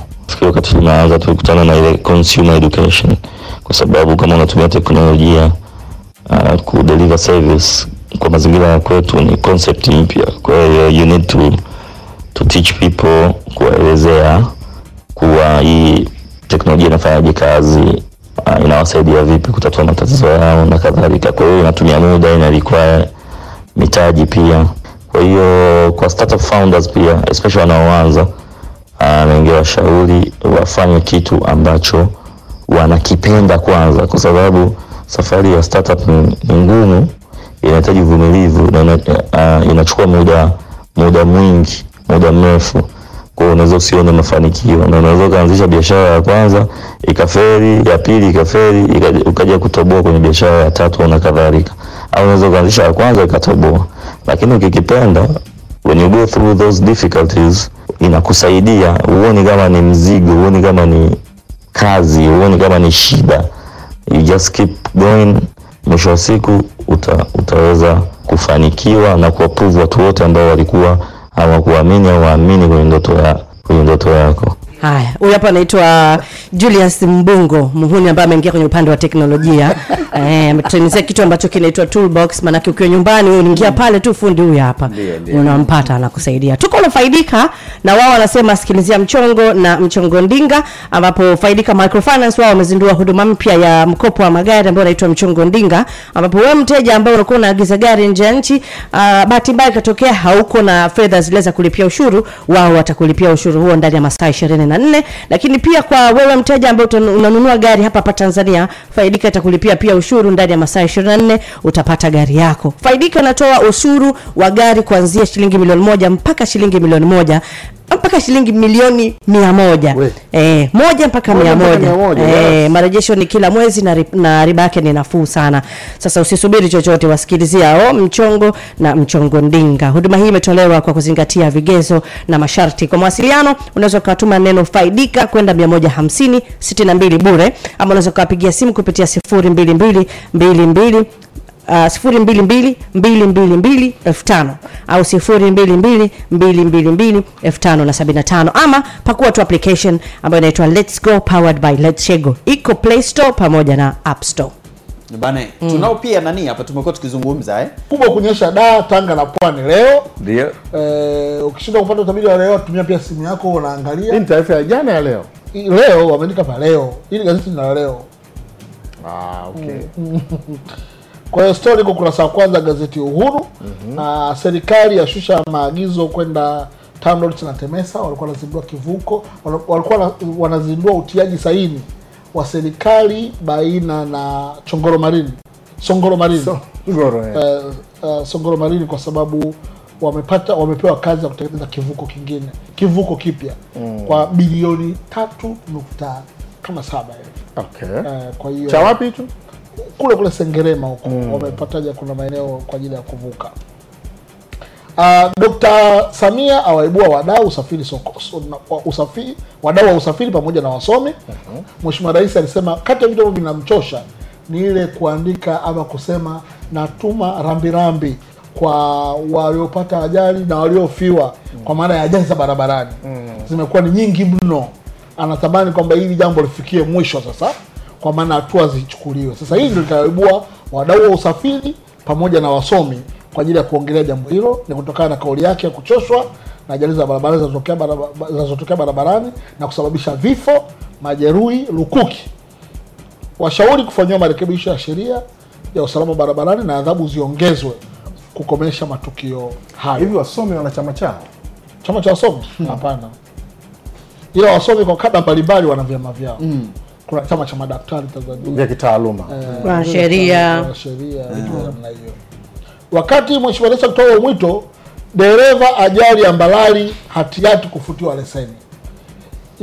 Imetokea ajali kule Mbalali ambapo dereva wa basi la Bud basi la kusafiri, akiwa anataka ku overtake akajikuta limepata limeingia katika uh, tafrani ya ajali watu watano wamejeruhiwa, lakini dereva alipoangalia ule mchezo namna ulivyotokea ilikuwa ni kama ameshuka kwenda kuangalia kilichotokea Kachimba. naye akachimbia hapo hapo moja kwa moja Akakimbia. akapotea eh, RPC amesema bana, ukitokomea jua umetokomea na leseni yako huko huko, bora urudi tuje kuzungumza, utoe maelezo ya kipolisi, tuje tunakusaidiaje au unasaidikaje baada ya hapo. Nafikiri dereva ni mjinga. Yaani polisi njoo tuongee. polisi wanavyokuita hizi pale kwa wanatoa huduma ya chai na customer care. Gazeti Nipashe ukurasa wa kwanza, mwanga wa jamii wanasema ripoti ya uchunguzi, usalama hifadhi za taifa, kampuni ya chimba madini hifadhini, watendaji serikalini wako njia panda. Stori iko ukurasa wa nne, imetoka ukurasa wa kwanza katika hifadhi yetu hapa ya Saadani. ah, katika eneo la hifadhi kipo kiwanda pale kinachochimba madini ya chumvi. Okay. Naona sasa eh, kwenye eneo la hifadhi kwa sababu chumvi sina na baharini pia ipo Mm. na Saadani ndio yeah. mbuga ambayo inakutana na Bahari na mbuga. By the way, wanasema ni ndo mbuga pekee Afrika eh? Kama sio duniani Inawezekana duniani. Shasikia kitu kama hicho ambayo ni mbuga ya wanyama inayokutana na na bahari. na bahari. Simba wa Sadani wanajisikia kuogelea, wanapiga mbizi kidogo. Wanaenda beach. Wanarudi. hasa pale manake ni kwamba kuna wahuni ambao wao wanaiona fursa ya kuchimba chumvi Nyinyi na mbuga zenu huko hapa Baba na chumvi na uzuri jamaa la vibali yani Mm, vibali vyote vipo. eh, na jamaa pia ameomba expansion ya eneo yani, kwa sababu hapa ninapocheza panitoshi naomba niongezee na eneo lingine. Kwa hiyo huyu jamaa Sasa anataka- tatizo hapo ni nini? anataka watu ekolojia sasa wamekuja kwa maana kwamba shughuli za malori kwenda kuchukua chumvi movement za watu. Mimi nacho- na ukienda unajua ukienda Sadani, kati ya vivutio vya Sadani ni kile kiwanda pia cha chumvi. Yes, mimi nilienda Saadani kutembea kule. Nilipokuwa nimekwenda kwa katika kutembeza kwa kutembea kwa huku mbali na shughuli za wanyama na nini lakini hii ni mbuga pekee ambayo pia ina sehemu ya kuvunia. Wanachimba chumvi. Wanachimba chumvi. Lakini unajua kuna siku wanyama watakaa kikao wataamua kudili na hiyo imetokea. Kuna siku ndio kutokea kaeka mtaani nitatafutana, kumbe nao wana lugha ya kuongea. Hatuwezi tu kwa kila watu na maisha yao. lakini uwepo, wa mbuga una una una unatishwa na hii- na hiyo eh? Eh, ekolojia. Kwa mujibu wa hao Yes, wanani wataalam. Yes, yes. Kwa maana shughuli za uvunaji, shughuli zingine za kibinadamu kama hizi hapa. wakati tunatoa vibali vya hiki kiwanda tulikuwa tunajua lakini. Sasa ndo kwenye wauni na kuna kukua unajua eh?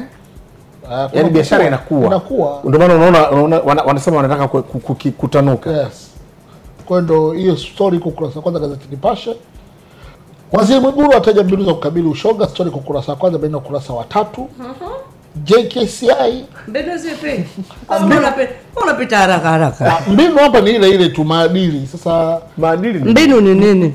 mbinu ni nani wananchi kwenye familia zao kukuza maadili kuanzia ngazi ya ambao maadili ni nini kitu ambacho kinanunulika unaweza ukakipeleka nyumbani Hebu soma kichwa tena samahani na kurudisha nyuma. Waziri Mwigulu ataja mbinu za kukabili ushoga uh, the, the next generation. kwa ajili ya next generation. Mm. Ah, Kwanza next generation ina lijalo. hii- hii- wamesema ni maadili wamesema ni maadili. Hapo swali uliloibua uliloibua ni swala msingi sana kwamba maadili ni nini na maadili ni yepi. Unajua huwezi kufikiria maadili ya Kiafrika kwa mentality ya Kimagharibi, yani utakuwa umekosea. Ni maadili ndio, lakini sio ya kwetu. Kwa hiyo maadili tunaposema ya kwetu ni yepi? Na mimi ni- ni- kuna siku niwauliza swali hapo. Kwa sababu Ma- ma- haya ma- haya maadili tulipambana- maadili kwanza ni mengi. Tulipambana na huyu Yes, mzee. ni mengi Yalikuwa si adili. kwa moja Adili. Lakini lakini sa nani? Unajua haya maisha kwa hata maisha ya ndoa, kapo yako na mkeo haiwezi kufanana na kapo yangu mimi. Kwa hiyo ukitaka mimi niishi kwa principles za nyumba yako wewe, mimi unazidi kunipoteza. lakini kuna principles ambazo ni, ni universal Eh. ambazo ni zinaingia kote kote. Sasa hizo hizo hizo ukizileta hizo ndio tunafika kwenye mijadala mikubwa kama unauliza universal, Sisi universal Universal hivi. Hivi unajua KP, mimi kuna kitu kimoja na kuna, kuna siku bwana nilikuwa nimegiza akili zetu. universal ni nini Hizi akili- hizi akili zetu chechefu kuna siku zinafiatuka. Hivi unajua ndo, ndo maana kuna kuna wakati wanapata wasiwasi tena mijadala migumu kama hii ikija unasema mm, hivi kuna vitu ambavyo kuna vitu ambavyo ukirudi nyuma miaka kumi Ndio. kumi na tano mtu alikuwa akikifanya akipita anaonekana ni mtu wa hovyo yani hovyo wa mwisho nitawatajia. Mos akipita mwanamke amevaa suruali. Watu wanastaajabu. mbili akipita mwanaume amesuka Ndio. amevaa hereni. Amevaa hereni. Sasa kuna siku moja bwana yani hiyo ni hilo faili kichwani lilifunguka nika, nilimu, hii kawaida yani ishakuwa kawaida sasa hivi ni kitu cha kawaida yani wala hatukishangai. Lakini tu akili tu ilinikumbusha hilo jambo ya la miaka kumi kumi na tano iliyopita. Ni yani kwa natazama msanii wa bongo flava mm. ana perform kwenye hafla ya kitaifa. Mhm. very high level yani hiyo nchi yote iko hapo yanafu yani vipuli vyake fresh ambayo ni kitu cha kawaida of course kwa sasa hivi. Eh, kasuka hivyo. Lakini nika- nikaifungua sasa eh, hivi ingekuwa miaka kumi iliyopita kumi na tano. Zaidi. Eh, au za- sio 15 au zaidi eh? Mm, miaka mingi Karibu miaka 30, Eh, 40 la- hapo la- nyuma. lakini asingepenya kwa sababu ya, lilikuwa ni yani hivyo.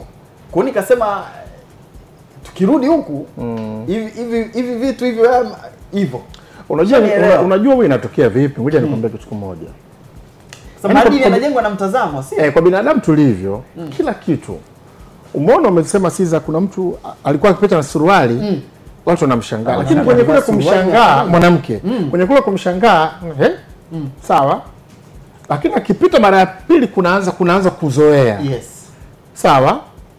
Alafu wewe unaishangaa unaanza kujishangaa wewe kwamba pengine mimi, Mimi. au sisi ndio tuko nyuma umenipata na watu wa ndani yako wanatoka wanakifanya kile kitu kwa sababu wameona wewe unakiona. Hapo Ndo tatizo sasa ndo nilipokuwa nakuja sasa. Ndo nilipokuwa najaribu kuwaleta. Yeah. kwa mfano hii kitu inayosemwa sasa hivi ya maadili hiyo na hilo jambo lenyewe.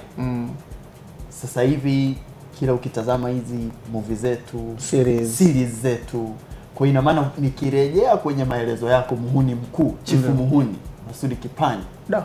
Ni kwamba the mo, the, unavyoona zaidi eh, unaizoea. zoea zaidi Unaiona unaona kawaida. unaiona kawaida. unaanza kujishangaa wewe. Unajishangaa wewe. Sasa Masudi, ni bora tunge ukiangalia Korea, Korea Kaskazini. Wao wamechagua mpaka fasheni za kunyoa ili kutunza maadili. Kuna mnyoo utakiwa kunyoa kwa sababu unanyoa President Kim, si umenielewa? Na kuna nguo utakiwa kuvaa kwa sababu ni katalogi ya president. Wale Far East, Far Asia kule kwenye maadili wako vizuri sana, yani, waliamua kusimama kwenye utamaduni wao na wamepreserve. Ili hili tunaliona leo ni anguko la miaka ishirini iliyopita. Iliyopita yes. Yani ukiangalia kidogo kidogo. Eh, kidogo kidogo. Tuanze kama tuanze kuelewa tuanze kuelewa. Miaka ishirini ijayo si ajabu wakati sisi tushakuwa watu wazima sana mwanao ndo anakuja na anakwambia unaambia kijana wangu usione kama una, una, Habari za asubuhi. unaanzisha unaanzisha familia yako. Mm. ana mpango. eh, ndo anakuja sana mumewe eka eka hiyo. Sababu ulianza kuelewa taratibu taratibu nadhani ni utamaduni wa kawaida unakwenda unakwenda. Hawa wazungu tunaongelea leo wa magharibi wapo tunasema tusibebe vitu vyao vyote. Na wenyewe walianza taratibu wakaelewa. mimi katika vitu ambavyo vinaniumiza ni kuna ile kama message ambayo inatembea tembea sana inayosema kwamba yani wanawake wenyewe wanaambizana. Kwamba yani mwangalie mumeo unaweza kukuta naye na mumewe. Au kuwa makini na, na rafiki wa karibu wa mume wako. Basi tuendelee, tutoke huko bana. Wame- wamefika level pia wanawake wamekubaliana kwa maana ya kwamba ukikuta mwanaume mume wako anachiti na mwanaume mwingine mwanamke. Mshukuru pia Mungu ah Eh. ingeweza kuwa wanawake wanakubaliana hiyo. Ingeweza kuwa balaa kubwa zaidi. Balaa kubwa zaidi hapo. Ila mbona kama kuna mwanamke kuna mwanamke mzee? Wanawake- anashangaa, wanawake- hicho- kikao mbona sikikumbuki kukaa? Wanawake wamekubaliana kwamba mwanamume mume akichiti na mwanamke mwingine. Afadhali kwa sababu kunaweza kuwa na balaa kubwa zaidi. Wanawake wamekubaliana hivyo? Mwakilisho wanawake anasemaje? Atatukata sasa hivi. Bora kawa mic. sana. JKCI wa JKCI ilivyookoa maisha ya kijana aliyokunywa energy drink mishipa ya moyo wake iliziba ghafla. Za- zaidi ya moja hiyo eh? eh, zaidi ya moja. Nilifanya summary jana nilisoma ile ripoti ya Dr. Palangio waliokuwa wameirilizi na nikapata nafasi ya kusoma kwa, ma, kwa maelezo mafupi. Huyu jamaa alikwenda JKCI akiwa anajisikia maumivu sana upande wa moyo. Jakaya Mrisho JKCI kirefu chake. JKCI Mm. Hospitali ya Jakaya sio? Ni, ni Jakaya Kikwete Cardiac Institute Yes. Ja- nani ya moyo? Taasisi ya moyo. Mm, taasisi ya taasisi moyo. Alikuwa anajisikia maumivu kwa hiyo wakamchukua walipopima wakaona hakuna uhusiano labda kuhusiana na vilevi. Hakuna mahusiano ulivyokuwa unahusiana na sigara. Mm. so most of the time ukianza labda kwenye vipimo unaanzia kwenye ishu za ishu za namna hiyo. Kwa hiyo kilichofuata baada ya hapo sasa wakaona ni vema wafanye family tree. Uh, kwa maana ya kufanya wakaamua kufanya research kati ya mwezi Februari mpaka Machi kwenye familia yao historically kama kuna mtu amewahi kuumwa Issues namna hiyo. Wakatresi na vipimo vikawatumia ni echo pamoja na ECG kuangalia huyu mtu pia katika moyo wake na vitu vingine vilikuwa vina, vinaendelea. Wakabaini jamaa kwa siku sita alikuwa amekunywa makopo matano ya energy drink. Kwa siku sita? Eh, kwa ni, ni kama wastani wa, wa, wa moja, moja moja kila siku. Eh, ambapo Mfululizo. eh, na kopo moja pale na menzi mia mbili hamsini. Kwa ndani ya siku hizi siku sita alikuwa ana lita moja Na robo. na robo. Ba- lakini energy drink. mi- mimi sio daktari. Naweza nikawa dokta tu. Basi na yeye pia anakuwa na tatizo jingine. Maki si kunywa moja kwa siku. ni, ni mbaya. Inategemea afya ya mwili wako. Ndio maana nikasema yani yeye mwenyewe pia anaweza kawa na tatizo. Masudi kwa bodaboda wengi wanapenda kunywa energy drink ili wakeshe. Hata mafundi. Hata mafundi Eh, sana. Mafundi wa site. Eh. wanaamini wakinywa kwa sababu tunakubaliana energy drink sio mbaya kwa kiwango chake. Lakini Lakini- ina, ina, inatakiwa kutumika Kuna yale kwa, kwa, utaratibu maalum. Yule dereva wa kuendesha basi kwa dereva moja mnene namjua. Anazipanga kama nne You hivi see? amekaa tu pale masaa nane anapiga boksi la eh, kwanza pia anakunywa tukaribia karibu na chalinze Anapiga kukata usingizi. Ile ni balaa sana. Sasa hatari iliyopo kwamba miaka kumi ishirini ijayo. Bamba idadi ya wagonjwa wa moyo JKCI itakuwa kubwa? Bas, kama kutakuwa na bas, preventive measures. Bas, bas. Power Breakfast. utamaliza hiyo bucket ndugu? Ndiyo baada ya kazi sikufurahi tu mzee. Ni safi tu. Nzuri. Eh, Mogreen International ni kampuni ya Kitanzania ambayo inajihusisha na uagizaji na usambazaji wa pembejeo bora kabisa za kilimo ambazo ni viuatilifu, mbolea pamoja na mabomba ikiwa na uzoefu wa zaidi ya 20 years. Mogreen International Company Limited wana habari nzuri kwa wakulima wote nchini kuhusiana na upatikanaji wa pembejeo zao kupitia mawakala waliopo sehemu mbalimbali hapa nchini Tanzania. Kwa mkoa wa Mbeya yupo Adam, Mwanza yupo Matuyani, Mbinga afika kwa Mkombozi Agro, Sumbawanga nenda kwa Mbwilo, Katoro muone tatu. Na kwa maelezo zaidi ya jinsi ya kuwasiliana na hao uh, wasiliana nao kwa simu namba 0755025565 hiyo ni 0755025565 sawa sawa. Kama unataka kufanikisha safari yako ya hija na umra lakini unakumbana na machangamoto uh, tunakuwekea uwepesi kutoka amana bank sawa bana. E, hii akaunti ya haja na umra inakuwezesha kuweka akiba kidogo kidogo mpaka kufikia kiwango ambacho kinahitajika kwa ajili ya safari yako. Lakini pia kupitia akaunti ya, ha, ya haja na umra na akaunti nyinginezo pia kama vile mafao account na salary account uh, hizi ukiwa na akaunti moja kati ya hizi ama zote basi unaweza ukafanikisha kukamilisha nguzo hizi muhimu kwa kupata mkopo. Jinsi ya kufungua hajan umra account unapakua application ya amana bank kupitia app store ama play store alafu unafungua akaunti yako ya mafao. Papo hapo ama tembelea tawi la amana bank uh, ambalo liko nchini uweze kupata huduma ya uwezeshwaji kwa maana ya mkopo. Piga namba 0657980000 ama tembelea tovuti amanabank.co.tz na kurasa za mitandao ya kijamii za amana bank kupata maelekezo zaidi. Amana bank hajan umra uh, wanakurahisishia kukamilisha hija yako amana bank pamoja katika njia sahihi Habari za asubuhi, karibu katika Biashara 101. Jina langu ni Musa Memba. Serikali kupitia wakala wa ufundi na umeme Tanzania TEMESA imesaini mkataba wa ujenzi wa kivuko kipya kitakachogharimu shilingi bilioni 3.8 kitakachotoa huduma katika maeneo ya Buyagu na Balika, wilaya ya Sengerema na Misungwi mkoani Mwanza. Ujenzi wa kivuko hicho cha Buyagu Mbalika kitakapokamilika kinatarajiwa kuwa na uwezo wa kubeba tani 50 ambazo zikijumuisha abiria 100 waliokaa abiria 50 na waliosimama abiria 50 pamoja na magari madogo sita. Naibu Waziri wa Ujenzi na Uchukuzi Mhandisi Godfrey Kasekenya wakati akizungumza katika hafla ya utaji saini wa mkataba huo ambao serikali imesaini na kampuni ya kizalendo ya Songoro Marine Transport Limited jijini Mwanza amesema kuwa ujenzi wa kivuko hicho ni juhudi za serikali ya awamu ya sita katika kuboresha huduma za kijamii. Buyagu Mbarika, kila kunapokucha, leo tumetia saini. Wananchi waliokuwa wanapata adha kwa miaka nenda rudi, leo mwanga umeonekana. Sasa watakuwa wanavuka kutoka Buyagu kuja Mbarika, na hii kazi ni maono, ni utashi wa Dkt. Samia Suluhu Hassan kuhakikisha kwamba kwenye ziwa ambapo uchumi mkubwa mawasiliano makubwa ya wanakanda ya ziwa wanategemea ziwa. Ndio maana ameamua kuongeza vivuko vingi vipya vikubwa, lakini vile vyote vilivyokuwa vibovu anavikarabati. Aidha, mhandisi Kasekenya akatoa maelekezo kwa TEMESA kuzingatia thamani ya fedha iliyotolewa na serikali katika utekelezaji wa mradi huo. Wakandarasi hao hakuna wanachomdai Dkt. Samia Suluhu Hassan, yeye anachowadai ni kazi. Kila ameshawalipa anawadai kazi.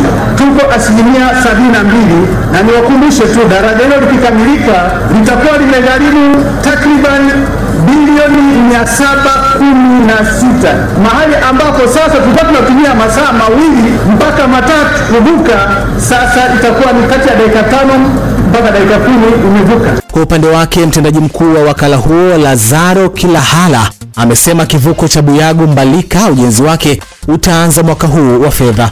Katika mwaka huu wa fedha 22/23 Wizara ya Ujenzi na Uchukuzi kupitia Wakala wa Ufundi na Umeme Tanzania TEMESA inatekeleza miradi mbalimbali ya ujenzi na ukarabati wa vivuko pamoja na miundombinu yake.